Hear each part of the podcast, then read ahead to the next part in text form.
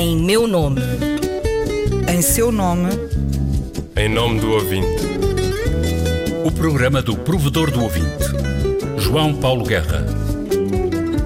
Houve um tempo em que os homens descobriram que, fazendo passar por um cristal de sulfito de chumbo um fio de metal, tão fino como o bigode de um gato, e ligando o cristal e o bigode a uma antena, aconteceria algo fantástico. Essa espécie de arte mágica viria a chamar-se rádio. E à função da rádio dar-se o nome de radiodifusão. O provedor provê, e com os meios legais, técnicos e humanos de que dispõe para que proveja, proverá. E provendo, ficarão os ouvintes e a rádio providos. Estou aqui para desempenhar a difícil tarefa de conjugar o predicado prover com os sujeitos, os ouvintes, razão de ser da radiodifusão, a função da rádio. E penso que o melhor que o provedor pode fazer pelos ouvintes é ouvi-los, digamos assim. Quando ando de carro, costumo ouvir, sim, bastante. E a informação interessa a um jovem de 25 anos ou é mais música?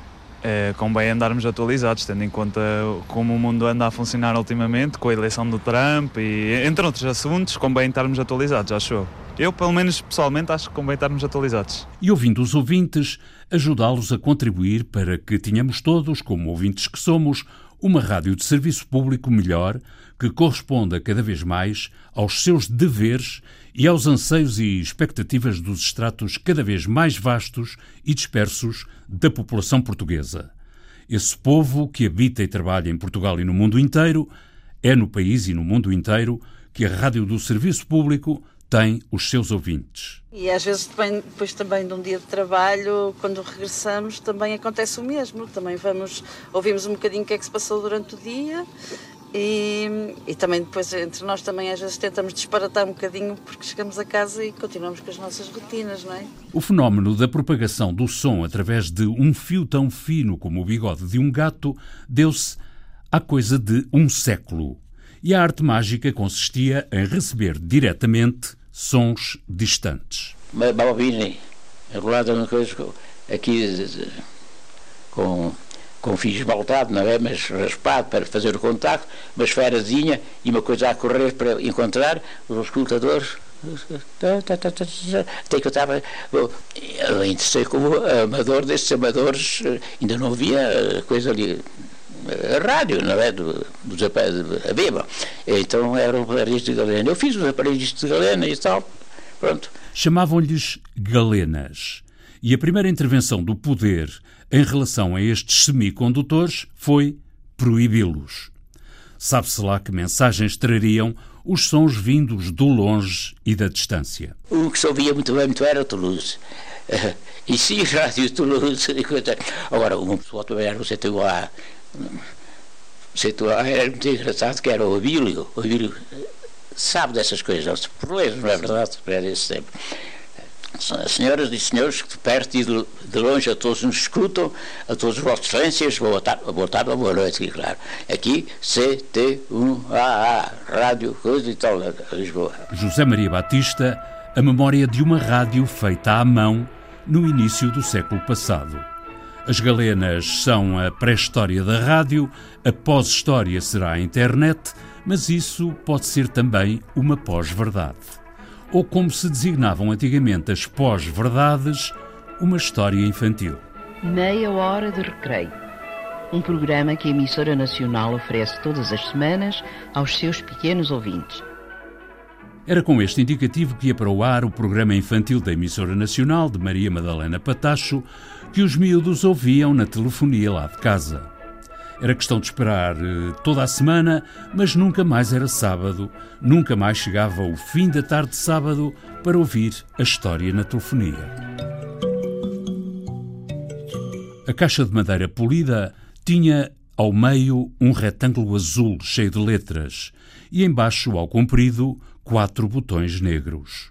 Ligava-se o fio que saía da caixa à tomada, a princípio apenas saíam ruídos ásperos mas aos poucos desapareciam. Quando se queria, era música toda a noite e todo o dia, canções, fados e guitarradas, histórias infantis. e notícias de todo o mundo. Aqui era Londres, aqui a Alemanha, aqui a América. Era simples. Rodava-se o botãozinho e os dias passavam mais rápidos. A rádio sempre era uma companhia. O texto sobre a caixa de madeira é do escritor Manuel da Fonseca.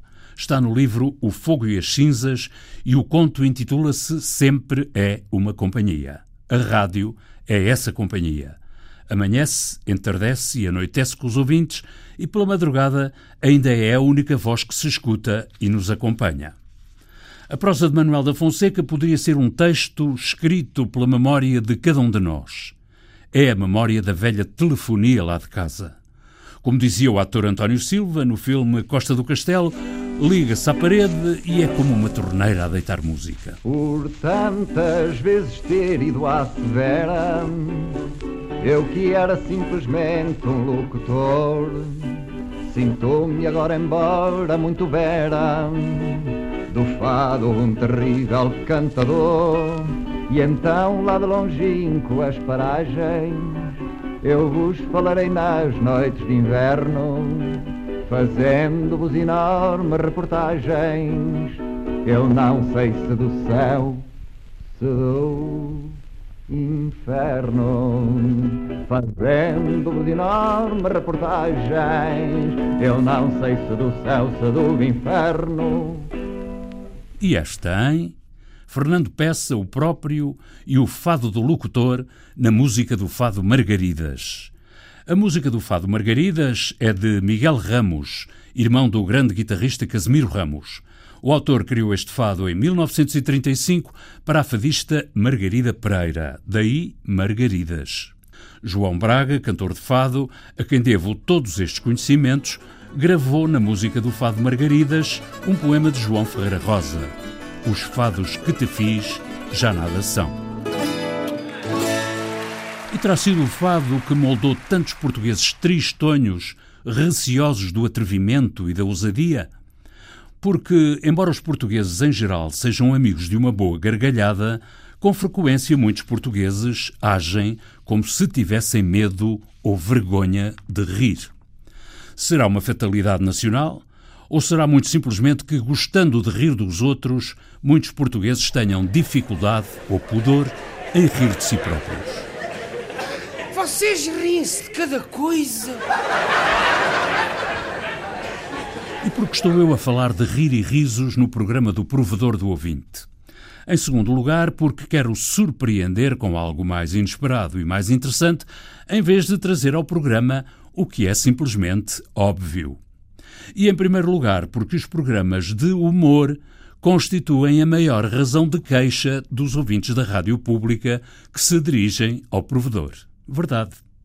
Do total das queixas de ouvintes que o provedor recebeu em mês e meio de mandato, a maior percentagem diz respeito e respeitinho a programas de humor na Antena 1 e Antena 3. As críticas que chegam ao provedor em matéria de programas humorísticos revelam ouvintes de muito mau humor perante o humor dos humoristas em antena e de que se queixam os ouvintes quando se queixam dos humoristas. Alguns dos ouvintes que escrevem ao provedor incomodam-se com a ironia dos humoristas. Não toleram a sátira política, não suportam a irreverência social neste país que cresceu, mesmo em matéria de humor, no culto do respeitinho. Se conserta um tacho, protejo um namoro. Logo o populacho vem cantar-me em coro. Meu rico santinho, eu não sei, não sei. Meu santo Antoninho, onde te porei? Fica o registro das queixas ao provedor e o aviso à navegação. O humor é, afinal, uma coisa muito séria. Há ouvintes que se queixam de alegada parcialidade de, dos humoristas. Há quem se queixe que a liberdade artística de incertos humoristas agride a liberdade religiosa de certos ouvintes.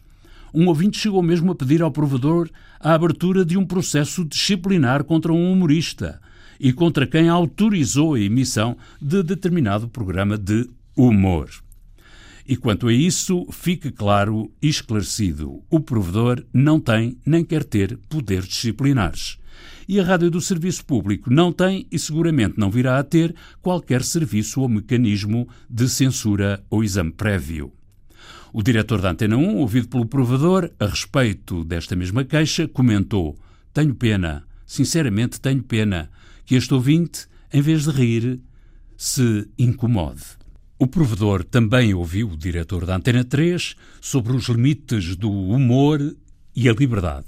A questão do humor, dos seus limites, do que é aceitável ou não, é recorrente nas queixas do provedor do ouvinte e seguramente nunca será resolvida. O humor é sempre sobre alguém ou alguma coisa, pelo que, em teoria, qualquer piada, por mais inocente que seja, tem sempre o potencial de indignar alguém. De qualquer forma, vivemos num país democrático, em que impera a liberdade de expressão e, como tal, todos os humoristas contratados pelo Serviço Público de Rádio gozam de liberdade editorial na escolha dos temas que querem abordar. E não existem áreas tabu ou assuntos com os quais não se brinca. Longe vão os tempos da censura oficial do antigo regime, como também longe vão os tempos da censura a Hermano José. Mas se os programas de humor são razão de críticas e de queixas ao provedor, da parte de alguns ouvintes, não é menos verdade que o humor tem uma longa tradição e alimentou a programação da rádio portuguesa ao longo de décadas. E agora, minhas senhoras e meus senhores, muita atenção! A grande e formidável música internacional e paradoxal, o Love Uma tradição que veio dos anos 30 e da grande orquestra aldrabófona o humor que passou pelos diálogos do Zequinha da Lelé. O episódio de hoje intitula-se Entra em Cena aquela Santa. O humor das lições do Menino Tonecas. Entre, Menino Tonecas. Como está? Passou bem? Bem, muito obrigado. E o menino passou bem? Eu senhor professor. Passei até muito mal. A paródia dos parodiantes de Lisboa. Ventoinha e buraquinha, acompanhe-me ao local do crime. Vamos lá. Contrariados, mas vamos. Ora, está finalmente descoberto o mistério. O humor do grande e inimitável revolucionado. Então ele perguntou-me se eu era hipotenso ou hipertenso. E eu disse, Soutor, desculpe, mas eu não venho para aqui discutir política, Soutor. O novo humor de Hermano José. Oh, valha-me Deus, não havia necessidade. Hum, hum. Logo no finalzinho do programa. Hum o humor que chegou ao Portugal de hoje. A Ministra da Educação voltou a fazer uma mudança no modelo de avaliação dos professores. Para compensar os docentes avaliadores do tempo que terão de gastar no processo, ser-lhes-á oferecida uma viagem às Bahamas. O líder da FENPROF, Mário Nogueira, já reagiu. É uma vergonha! Os professores não podem aceitar uma coisa destas. A Rádio Pública procura, resta saber se consegue, oferecer uma ampla diversidade de humor, da criação de figuras populares aos textos mais intelectualizados, passando pelo teatro de textos, de vozes e de sons.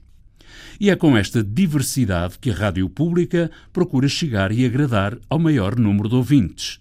Nenhum ator pode ser ao mesmo tempo um cômico de figuras populares e um ator e intérprete de textos intelectualistas. Mas é possível formar um elenco de apostas na diversidade. E depois é ter em conta que o humor é atrevido, truculento, mordaz, irreverente. E além disso, o humor tem outra enorme vantagem. É de graça. Tá? De onde fala? Como? É do 000001? Livre que a senhora por um bocadinho não tinha telefone. Esta foi muito boa. O som dos Parodiantes de Lisboa é do arquivo de Luís Alcobia, por cortesia de José Nuno Martins. A música do genérico do programa do Provedor do Ouvinte é da autoria de Rogério Charras, interpretada pela guitarrista portuguesa Marta Pereira da Costa e o contrabaixista camarunês Richard Bona. Sonorização e montagem João Carrasco, textos Viriato Teles e João Paulo Guerra. Em meu nome. Em seu nome. Em nome do ouvinte. O programa do Provedor do Ouvinte. João Paulo Guerra.